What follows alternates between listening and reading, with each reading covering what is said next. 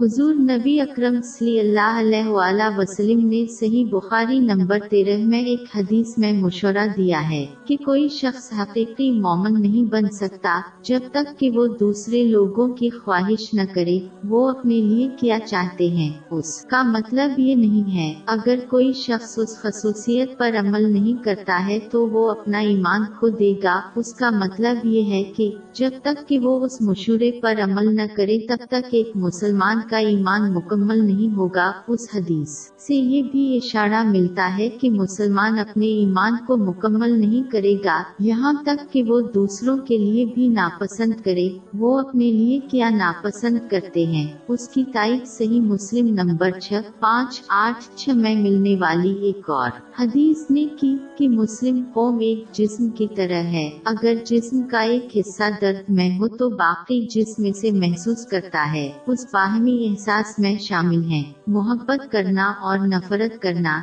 دوسروں کے لیے جو خود سے محبت کرتا ہے اور نفرت کرتا ہے، ایک مسلمان صرف تب ہی یہ درجہ حاصل کر سکتا ہے۔ جب ان کا دل حسد جیسی خبیص خصوصیات سے پاک ہو، یہ بڑی خصوصیات ایک شخص کو ہمیشہ اپنے لیے بہتر خواہش کا سبب بنے گی۔ تو حقیقت میں، یہ حدیث اس بات کا اشارہ ہے کہ مسلمان کو اپنے دل کو پاک کرنا چاہیے، خصوصیات کو اپنانے سے، جیسے معاف کرنا اور بڑی خصوصیات کو ختم کرے۔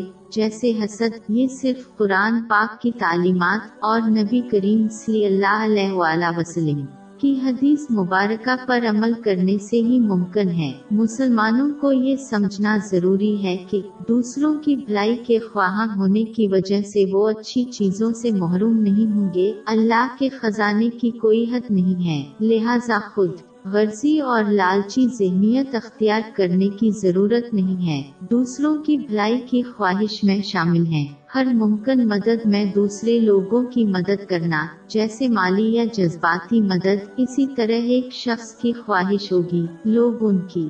مدد کرے، لہٰذا اس محبت کو عمل کے ذریعہ دکھایا جانا چاہیے، صرف الفاظ نہیں۔ یہاں تک کہ جب ایک مسلمان برائی سے روکتا ہے اور مشورے پیش کرتے ہیں جو دوسروں کی خواہش کے منافی ہے انہیں نرمی سے کرنا چاہیے۔ بالکل اسی طرح جیسے وہ دوسرے لوگوں کو چاہیں گے، انہیں نرمی سے نصیح کرنا اگلی پوڈ کاسٹ اس حدیث پر بس جاری رکھیں گے۔